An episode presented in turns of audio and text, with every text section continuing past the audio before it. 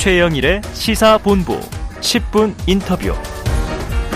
네, 화제 이슈를 콕 짚어보는 10분 인터뷰 시간입니다. 오늘은 우리나라가 중국과 수교를 한 지 꼭 30주년이 되는 그런 날인데요. 자, 오늘 양국은 서울과 베이징에서 동시에 기념 행사를 열기도 합니다.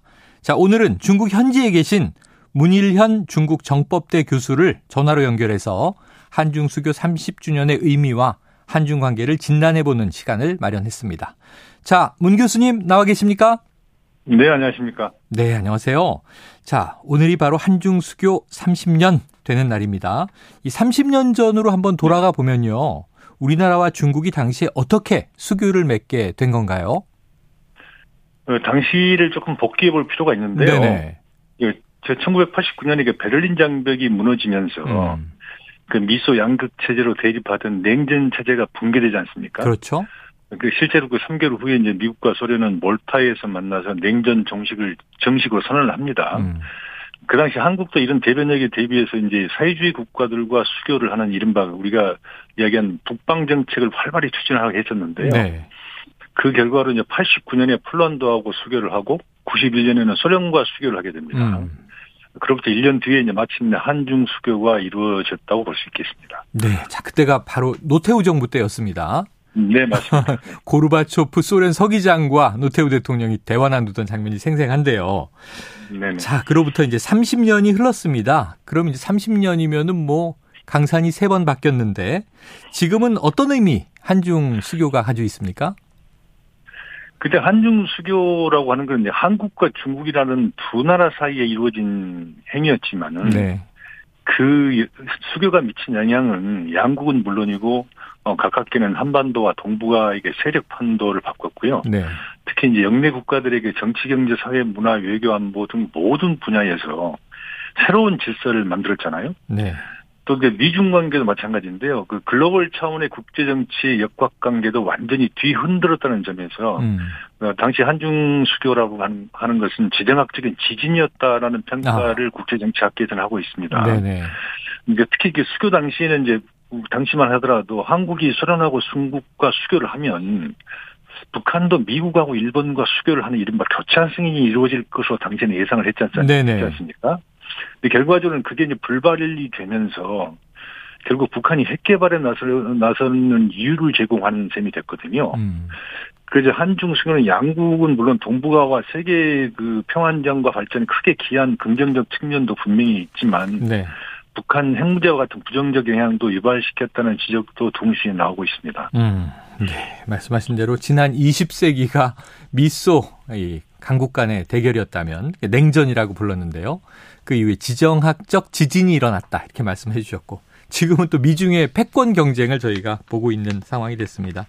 지난 30주년을 되돌아본다면 이 그 기간 동안에 한중 관계에 영향을 좀 크게 미친 변곡점들도 있을 텐데요. 전문가로서 교수님 어떤 점들을 짚고 싶으십니까? 어, 중국 지지자들이 늘 그 한중 관계를 표현하면서 쓰는 표현이 있습니다. 네. 그, 어, 그동안 양국 관계가 이처럼 발전하게 된 것은 결코 쉽지 않은 길이었다라는 말을 자주 하는데요. 음.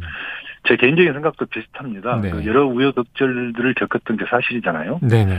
특히 이제 수교 직후에 막 터졌던 그 황장엽 북한 노동당 국제비서 망명 아, 때 네네. 중국이 황장엽 씨 의사를 존중해서 한국을 올 수 있게 해줬던 일부터 시작을 해서 음. 2014년 시진핑 주석이 중국 지도자 중에서는 처음으로 네. 북한보다 먼저 한국을 방문하는 사건도 아, 있었고요. 네네.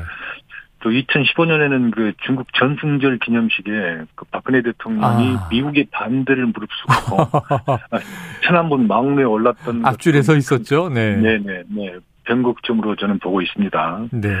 특히 이제 그, 그 이듬해 이제 사드 배치가 결정되면서 음. 우리 다들 아시는 것처럼 중국에 엄청난 보복 조치가 있었는데요. 네.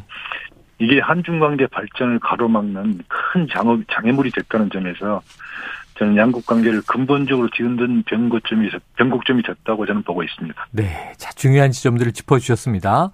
자, 그런 그 결과로 오늘 서울과 베이징에서 기념식이 열립니다. 그런데 이 양국 정상은 참석하지 않는다 이렇게 보도가 나와서요.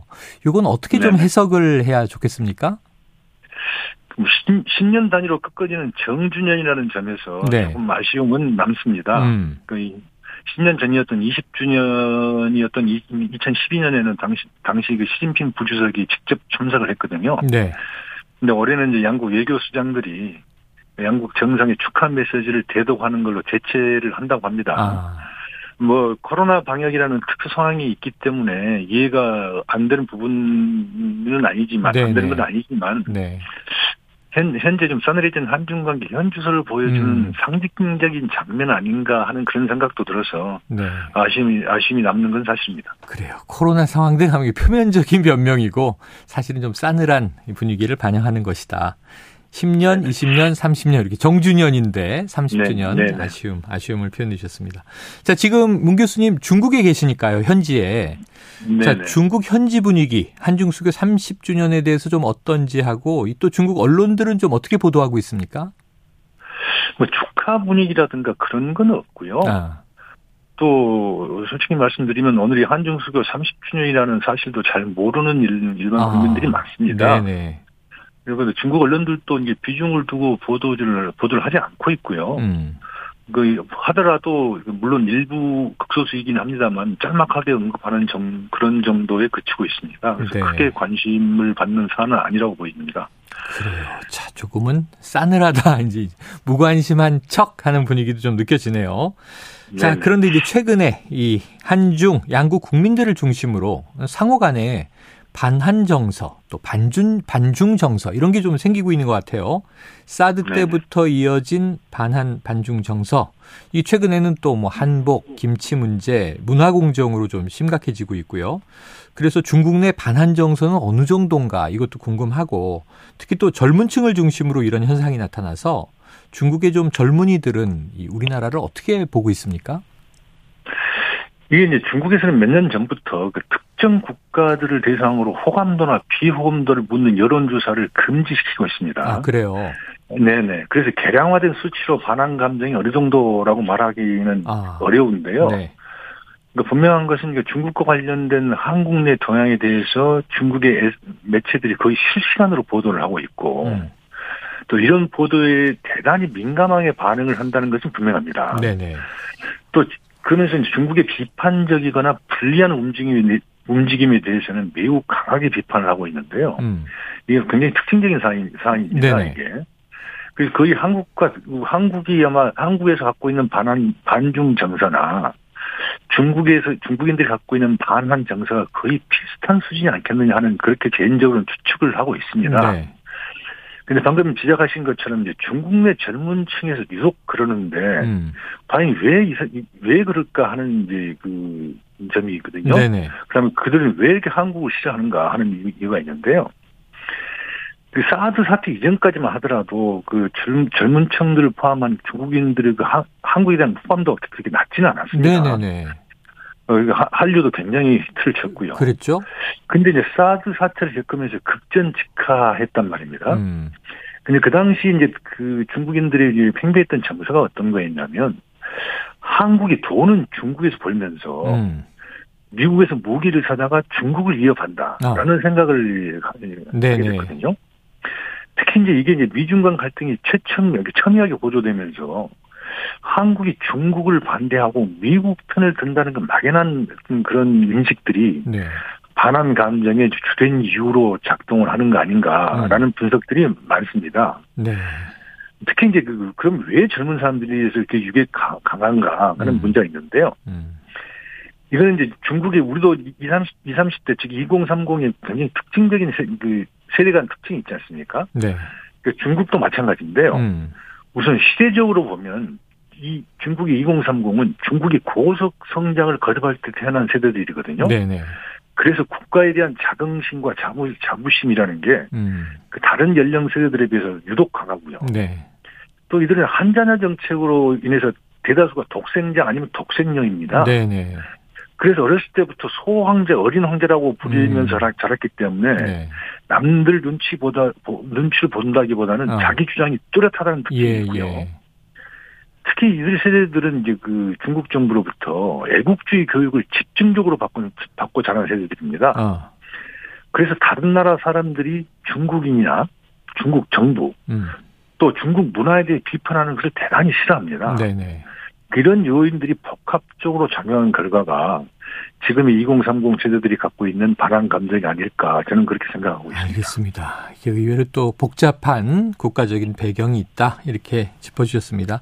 아까 뭐 언급하신 내용입니다만 사실은 이제 2017년 사드 문제가 대두되면서 이런 분위기가 아주 좀 노골화됐다 이렇게 보여지는데요. 이 한동안은 또 잠잠해지는가 싶었어요. 그런데 최근 한중 외교장관 회담 직후에 중국이 삼불 일한 또 이란까지 붙여서 거론을 하면서 이게 다시 불거지고 있습니다. 좀 중국이 지적하는 부분 어떻게 이해하면 좋겠습니까? 물론 그 산불 이란이라고 하는데 지금 중국 측 주장을 하지만 음. 사실 이제 한국의 입장은 문재인 정부에서부터 이거는 우리의 약속이 아니라 네. 한국 정부의 입장을 표명한 표방한 것이다라고 하는 얘기를 줄곧 계속해서 해왔거든요. 네네. 근데 왜 중국이 갑자기 이걸 들고 나왔을까 하는 건데요. 어. 그러니까 중국은 이제 윤석열 대통령이 선거 과정에서 사드, 사드 추가 배치를 공약을 했지 않습니까? 네네. 그러면서 이제 완벽하, 게 중국 입장에서는 거의 이 의심의 여짐 없이 그 친미 반중의 성격을 띠고 있다고 지금 의심을 하고 있고 우려를 하고 있는 겁니다. 네네. 그래서 이제 사드가 이 공약처럼 사드가 추가로 배치된다든가 네. 아니면 과거 정부에서 표방했던 대중국의 그 외교 원칙이라든가 입장이 달라질 수도 있다는 점을 우려하는 것 같아요. 네네. 특히 이제 지금 이제 바이든 행정부가 추진하는 그 한미일 3국 군사 협력을 통한 그 중국 견제를 중국은 상당히 걱정을 하고 있는데요. 음. 또 한국이 이제 중국의 우려를 고려해서 중국 견제를 목적으로 하는 한미 간 또는 한일 간 아니면 한미일 군사 협력을 자제해달라는 의도를 갖고 있는 하나의 견제 성격의 이른바 음. 주장 아닌가. 저는 그런, 그런 네. 분석에 저는 공감하고 있습니다. 알겠습니다. 자, 그런데 지금 최근에 나토가 이 새로운 개념의 중국에 대한 내용도 포함을 했고요. 우리나라는 회원국은 아니지만 거기에 또 참여를 했었고 또 치포 동맹에 이제 계속 참여를 이제 압박받고 있습니다. 우리나라가 이제 미중 사이에서 좀 선택을 강요받는 지금 양상이 나타나고 있는데요. 지금 이런 좀 복잡한 외교 상황 교수님 어떻게 좀 지혜롭게 풀어야 된다 말씀을 주시고 싶으십니까? 안보는 미국이고 경제는 중국이라는 이른바 안미 경중이라고 하는 그런 네. 용어가 한참 유행했었잖아요. 맞습니다. 그러니까 그 완전히 그 과거의 도시 패러다임인데 이제는 음. 그런 패러다임이 더 이상은 통하지 않는 시대가 됐거든요. 네, 네, 네. 그렇다면 우리 입장에서 보면 미중이 부딪힐 때마다 매번 어느 쪽에 줄을 서야 할지 고민을 해야 된다는 얘기인데요. 네. 만약 외교라고 하는 게 자국의 국익을 극대화하는 것이 목적이라고 한다면 음. 우리도 마찬가지로 우리 우리 한국의 국익을 어떻게 극대화시킬 것인가 하는 점을 염두에 둬야 될 것이고 네. 그렇다면 어, 어떤 원칙으로 그런 사안이 벌어질 때마다 우리는 어떤 원칙으로 어떻게 결정하겠다는 한국 나름의 외교적 독트린을 발표할 때가 됐다고 저는 생각을 음. 합니다.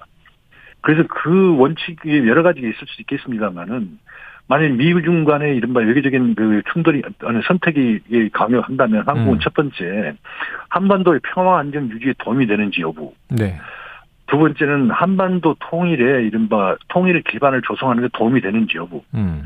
그리고 세 번째는 한반도의 지속적인 경제 발전에 도움이 되는지 여부를 네. 보고 우리는 네. 결정을 하겠다 하는 음. 그런 원칙 같은 것, 외교적 독트린을 만들어서 제시하는 네. 게, 국제사에 제시하는 게, 오히려 한국의 입지를 더 강화시켜 주는 거 아닌가 저는 네. 그렇게 생각하고 있습니다. 알겠습니다. 독자적인 독트린이 필요하다. 그동안 뭐 국익이 우선이다 이런 얘기는 했는데 지금 한반도 네네. 평화, 한반도 통일, 경제 발전 세 가지를 좀 구체화시켜 주셨습니다. 어, 의미가 크다 네. 이런 생각이 듭니다.